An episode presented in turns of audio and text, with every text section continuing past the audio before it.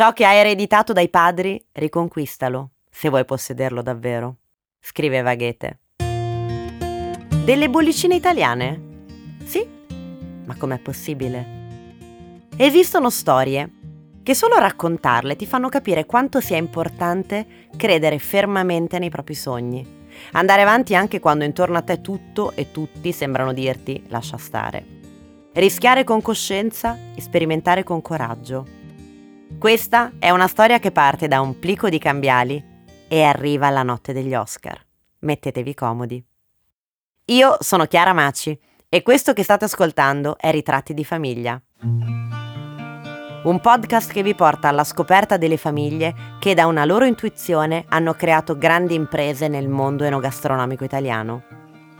È una passione che ho da tempo, quella delle storie di famiglia. Sarà per quegli insegnamenti che ho ricevuto da bambina sulla forza di una squadra familiare e sulle innumerevoli possibilità che la vita ci offre per creare qualcosa di unico. E ogni volta che prendo in mano un prodotto, lo osservo e mi chiedo sempre come possa essere iniziata quell'avventura. E quando trovo una storia unica non posso non raccontarla. Oggi la famiglia è quella di Lunelli. Marcello, Matteo, Camilla, Alessandro. Vi racconto di amici oggi, ma lo farò con l'occhio, il cuore e la penna di chi ha conosciuto una famiglia prima ancora di un'azienda. Ed è attraverso le loro storie che vi farò scoprire una bollicina trentina che nasce ormai più di un secolo fa. Giulio Ferrari sogna e sa di poter realizzare qualcosa che prima non c'era. Siamo nel 1902 a Trento, che all'epoca era una provincia dell'impero austro-ungarico. E un giovane ragazzo fortunato, cresciuto in una famiglia benestante, proprietaria di diversi appezzamenti sia nella parte italiana che in quella tedesca del Tirolo, si specializza in enologia. Parte per la Francia, va anche in Germania e perfino in Tunisia, ma poi torna a casa. E a casa capisce che può creare qualcosa di unico. Quel qualcosa è un vino spumantizzato con il metodo champenoise, il metodo classico, quello che prevede la seconda fermentazione in bottiglia e che si distingue dal metodo Charmat che prevede invece la fermentazione veloce in autoclave. La qualità del prodotto, che nessuno immagina possa essere realizzato al di fuori dell'area dello champagne, sorprende gli intenditori nel periodo tra le due guerre, Giulio entra in contatto con un giovane commerciante di Trento, Bruno Lunelli, che possiede un'enoteca e si impone sulla piazza trentina divenendo uno dei punti di riferimento della vendita del metodo classico prodotto da Ferrari. Nel 1943 Ferrari, per evitare danneggiamenti alla sua cantina e per impedire saccheggi, ne fa murare l'ingresso. Quando nel 1945 riapre la cantina, scopre che la qualità del metodo classico, dopo gli anni di invecchiamento, è migliorata. Questo avvenimento segna la nascita della prima riserva Ferrari. Quando vi racconto questi momenti, mi fermo sempre a immaginarli, lo so, è impossibile direte voi, però provateci. Provate a visualizzare nella vostra mente quel momento in cui per proteggere qualcosa che hai costruito sei disposto a fare di tutto. E chissà la faccia di Giulio Ferrari aprendo quelle bottiglie. È il 1952 e non avendo figli, Giulio cerca un successore a cui affidare il suo sogno. Fra i tanti pretendenti sceglie proprio lui, Bruno Lunelli, titolare di quell'enoteca Trento. Grazie alla passione e al talento imprenditoriale, Bruno Lunelli riesce a incrementare la produzione senza mai scendere a compromessi con la qualità. Ma qui inizia un'altra storia. Me la raccontano Camilla, Matteo, Alessandro e Marcello, terza generazione in azienda. Gli zii parlano spesso di quell'esatto momento in cui il nonno è tornato a casa nel 1952 con una montagna di cambiali. Noi non sappiamo neanche come fossero fatte. Ma i figli di Bruno, beh, loro sì, si ricordano il plicone di carta che annunciava il passo importante. È vero che erano altri tempi, però è anche vero che era padre di cinque figli. Il passo viene fatto con un certo timore, ma soprattutto con grande fiducia nelle proprie capacità imprenditoriali, nella propria visione. In questo si rispecchia molto anche il senso dei tempi, è il boom economico, il momento giusto per fare un passo così grande. Il 1952 è quindi la data che i Lunelli pongono come inizio dell'avventura imprenditoriale della loro famiglia. Questa data importante si aggiunge al 1902, quando Giulio Ferrari fonda la cantina, e al 1927, quando Bruno apre la sua prima enoteca nel centro di Trento. I Lunelli iniziano così un percorso di continua ricerca dell'eccellenza, eleganza e legame indissolubile con il territorio. Questi sono i valori che la famiglia sceglie di affiancare a Ferrari. Questo racconto è un viaggio di passione, Passione che Bruno Lunelli ha trasmesso ai suoi figli Franco, Gino e Mauro, che a loro volta tramandano a Marcello, Matteo, Camilla e Alessandro. Una passione che rende Ferrari leader in Italia e Brindisi italiano per eccellenza.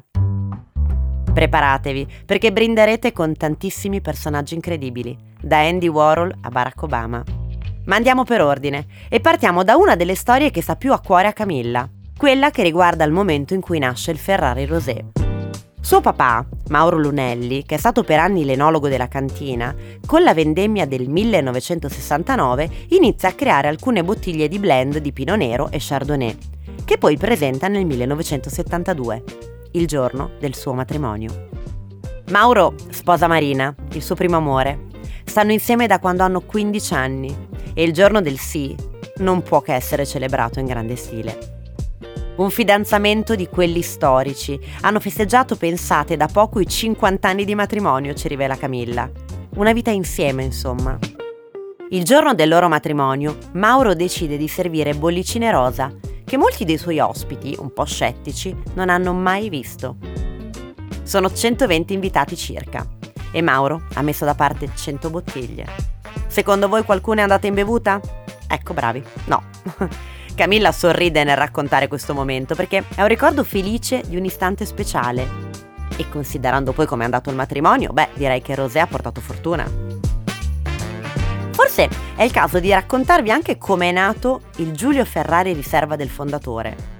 È un'intuizione sempre di Mauro, che ha una particolare visione, da neodiplomato, con un occhio molto aperto su quello che succede in ambito internazionale. La sua scommessa è quella di cogliere il grande potenziale di invecchiamento dello Chardonnay di montagna trentino, in anni in cui le bollicine italiane sono considerate un vino fresco e giovane.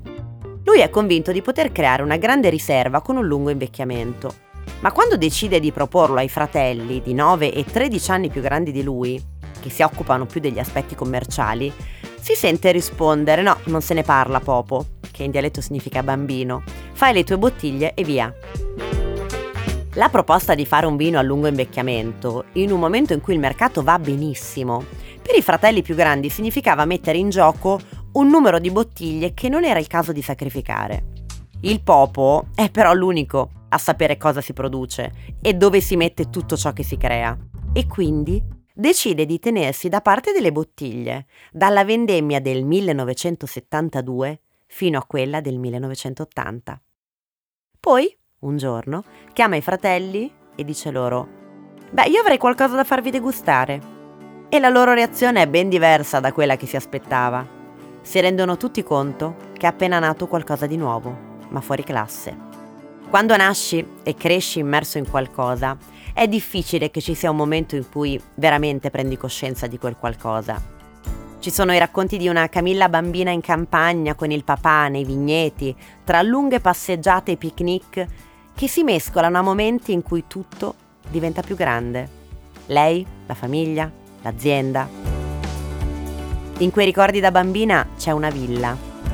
È Villa Margon, una villa meravigliosa che lei vede da lontano anche con un po' di soggezione è una delle più importanti residenze signorili costruite nel Cinquecento nelle vicinanze di Trento. Una dimora estiva nobiliare che sorge in un paesaggio di rara bellezza, immersa in un grande parco di circa 135 ettari. Proprietaria è la famiglia Salvadori, che nel 1989 decide di cederla ai Lunelli. Quella sarà poi la sede di rappresentanza del gruppo, dove negli anni si succedono anniversari, presentazioni di nuove etichette, feste di famiglia e aperture straordinarie al pubblico, dove io ovviamente non potevo mancare. Ma secondo voi, quando cresci in mezzo ai vigneti e la tua famiglia produce vino in un territorio particolarmente vocato, si può scegliere un'altra strada? Beh, si può sempre scegliere. Ma c'è un tempo per tutto della terza generazione l'unico che ha avuto immediatamente la vocazione è Marcello. figlio di Franco e cugino di Camilla, Matteo e Alessandro. Marcello è enologo, quindi per lui la chiamata arriva immediatamente. Si laurea in enologia all'Istituto Agrario di San Michele all'Adige. Successivamente fa numerose esperienze in Sudafrica, California e poi in altre cantine, per poi stabilizzarsi a casa. Per Matteo, Camilla e suo fratello Alessandro invece non è stato immediato l'ingresso in azienda. Tutti e tre, mi dice Camilla, non avevano le idee chiare e hanno scelto facoltà che avrebbero lasciato aperte anche altre strade. Lei e Matteo studiano economia e suo fratello ingegneria. E tutti e tre, dopo la laurea, fanno altro. Soprattutto per mettersi alla prova in un contesto dove non sei figlio di nessuno e lì sì che devi dimostrare quello che sai fare mentre le cugine Chiara ed Alessandra hanno scelto percorsi diversi, esterni all'azienda. E oggi i loro figli dovranno intraprendere un percorso esterno e di carriera prima di parcheggiarsi in azienda. È una regola che hanno condiviso e sottoscritto. Durante l'esperienza all'estero c'è una cosa che non è mai mancata però. Le telefonate dello zio Gino, l'unico a non avere figli, quindi con un ruolo super partes, Camilla si ricorda perfettamente quelle telefonate. Siamo nei primi anni 2000. Lei è in Niger a lavorare su progetti di sviluppo per le Nazioni Unite. E lo zio Gino la chiama la domenica mattina sul telefono di casa per fare due chiacchiere per sapere di più sull'esperienza che sta facendo. Però le telefonate finiscono tutte allo stesso modo. Popa, allora, quando torni? Perché il momento di tornare prima o poi arriva. Lo stesso per Matteo che proviene dal mondo della finanza, poi successivamente toccato al fratello Alessandro, ingegnere con una propensione numerica matematica spiccatissima, tanto da partecipare anche alle Olimpiadi della matematica. C'è una sola regola per fare bene in azienda. Condividere dei valori di fondo che sono quelli di Giulio Ferrari e del nonno Bruno, uomo di rara intelligenza e visione, rendendoli però contemporanei, Oggi essere contemporanei significa essere sostenibili e saper pensare in grande, anche facendo acquisizioni importanti. È quindi fondamentale il rispetto verso le persone, verso la natura, in un percorso di innovazione continua volta ad offrire l'eccellenza all'interno di ogni bottiglia. Il tutto non fermandosi mai. La loro ultima avventura è l'acquisizione della Cedrata Tassoni nel 2021 un progetto fortemente voluto legato ad un ricordo indelebile che riguarda la nonna Elda. Era la nonna Elda la grande amante della cedrata. Ogni occasione era buona per godersela insieme ai suoi nipotini. Tutte le volte che andava in enoteca, che lei chiamava bottega, la prima cosa da ordinare era proprio la Tassoni. Il sogno di acquisirla nasce già nel 2008, ma si realizza due anni fa e diventa fin da subito uno dei progetti più stimolanti e ambiziosi. Chissà come sarebbe felice oggi la nonna Elda, lei che in enoteca è rimasta fino ai 90 anni. Ci andava tutti i giorni, era la sua vita. Quando si parla di attività di famiglia si trovano spesso vecchie generazioni che restano fino alla fine in azienda. È affezione, quotidianità. Alle volte è difficoltà vedere qualcosa che si evolve, inevitabilmente cambia e cresce.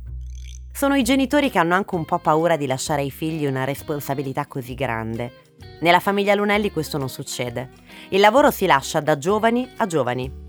E così il saper delegare e passare alla generazione successiva diventa un valore aggiunto imprescindibile. Così come il saper dividere i ruoli e i progetti in modo da riuscire a dare ognuno il massimo nel proprio lavoro. Matteo, ad esempio, quando Ferrari Trento firma momenti indimenticabili della cultura, dello sport e dello spettacolo, c'è sempre. C'è tutta una parte di glamour della storia dei Lunelli e di Ferrari che vale la pena raccontare. Partiamo subito con un bel fuoco d'artificio. È il 2005, quando Camilla e Matteo vanno a Los Angeles per la notte degli Oscar, chiamati niente di meno che da Sir Elton John, per il suo party della Elton John AIDS Foundation. Sir John ha previsto una serata tutta all'insegna dell'italianità. I Lunelli hanno un compito, andare all'evento in pieno stile hollywoodiano e portare le bollicine. Indelebile è il momento in cui Elton John suona il suo pianoforte rosso in mezzo alla sala piena di ospiti e a un certo punto, continua Camilla, è il compleanno di qualcuno e arriva una mega torta. Chi è il qualcuno? Beh, Liz Taylor. Una serata unica. Ferrari Trento tornerà poi diverse volte a Hollywood come brindisi ufficiale degli Emmy Awards. Nel 2011 il loro metodo classico viene scelto per essere il brindisi ufficiale dei 150 anni dell'Unità d'Italia. I Lunelli realizzano così una bottiglia doc e sono invitati al Quirinale per offrire la numero uno ad un personaggio a dir poco importante, il Presidente della Repubblica Giorgio Napolitano. Pensate, anche Barack Obama è tra gli estimatori delle bollicine Ferrari. E pensare che tutto è nato da un plico di cambiali. Certo, lo zio Gino negli anni 70 e 80 era riuscito a far avere la bottiglia a tantissime personalità, arrivando a stringere rapporti anche con Enzo Ferrari ma è il 2021 quando Ferrari Trento diventa il brindisi ufficiale di tutti i Gran Premi di Formula 1. Da bambino andavo con papà al Gran Premio di Monza. Sognavo di essere vicino a quel podio, racconta Matteo. Dalla Formula 1 al calcio. È il 12 luglio 1982, quando Claudio Gentili e Paolo Rossi festeggiano la vittoria dei mondiali da parte dell'Italia allo stadio Santiago Bernabeu e brindano con un Ferrari Trento Doc. Dal calcio all'arte. Da Andy Warhol che in un ristorante milanese assaggia il Trento Doc e folgorato regala uno schizzo della bottiglia di Ferrari su un piatto, ad Arnaldo Pomodoro che disegna e progetta l'architettura del carapace della tenuta di Castelbuono in Umbria. È il gusto innato per la bellezza e il saper vivere. È quell'attitudine tipicamente italiana ad assaporare ogni istante nella sua pienezza la condivisione di momenti speciali, non per forza a Hollywood o su un podio, ma semplicemente in famiglia, con gli amici, in coppia e perché no, anche da soli. Portare avanti un sogno nato tanti anni fa sembrava una sfida impraticabile, ma la storia ha dato ragione a Giulio Ferrari e a Bruno Lunelli. Quindi ascoltare l'istinto e il cuore, a volte, fa bene. Io sono Chiara Maci e voi avete ascoltato Ritratti di famiglia una produzione Dopcast. Con la voce di Chiara Maci. Scritto da Chiara Maci e Silvia Rossi. Supervisione editoriale Francesca Maggiori. Producer Alice Andrini, Pamela Castorina. Sound design e post produzione Simone Negri. Fonico studi RCA di Milano Marco Vialardi.